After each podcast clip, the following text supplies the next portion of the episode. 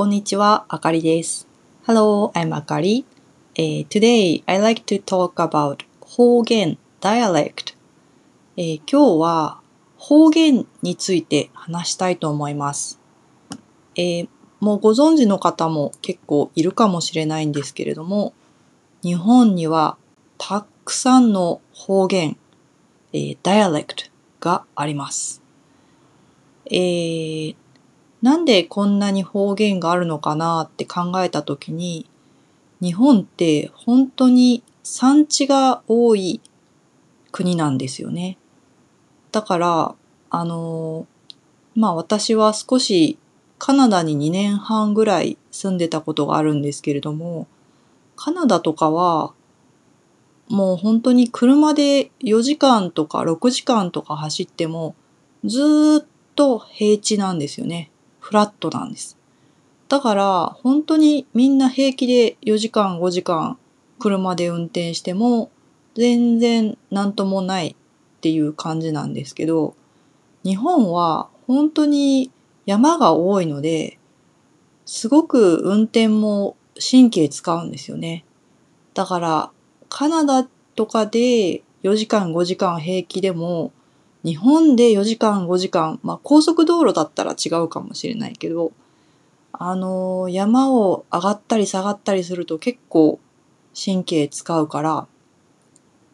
結構ほんと、車運転すると、あのー、日本ってほんと山が多い土地だなって思うと思います。えー、確か日本の国土の80%はもう山地だって言われてますよね。まあそんなこともあって、私はそれが原因かなと思うんですけども、まあ、テレビとかラジオがある前って、あの、やっぱり山に囲まれてて、そんなに交流がなかったら、あの、山の東側にある村と、山の西側にある村と、まあ、喋る言葉が全然違っても不思議でないし、まあ、全然多分違っただろうなっていうことはあの簡単に想像がつきます。で、えっ、ー、と、もちろん私たちが今生きている時代はテレビもラジオもインターネットもあるんですけども、それでも本当に日本全国方言は結構色濃いです。で、私自身は、えー、九州の熊本の出身なので、えー、私の元々の言葉は熊本弁です。熊本弁ってね、どんなのかなって言われたら、まあよく言うのは、あぎゃーん、こぎゃーんって言うんですけど、あぎゃーん、こぎゃーんって言ったのは、まああんな感じ、そんな感じっていう 意味を熊本弁で言うとそうなります。えー、結構口を大きく広げて話すのが特徴かな。で、やっぱり南だからかな。で、それに比べると、やっぱり東北とかは口を開けない話し方が多いですね。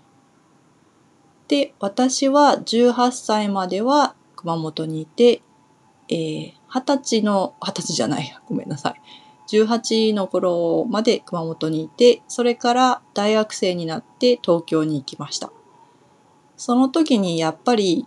標準語、スタンダードジャパニーズを話した方がいいかなって、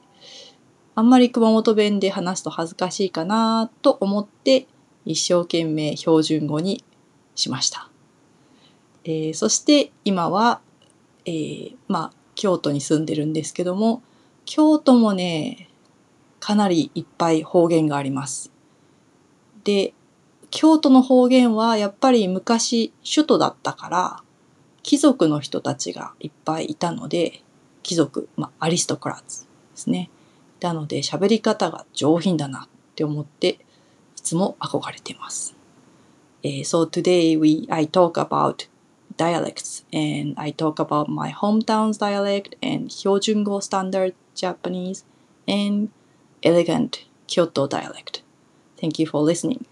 聞いてくれてありがとうございました。またね。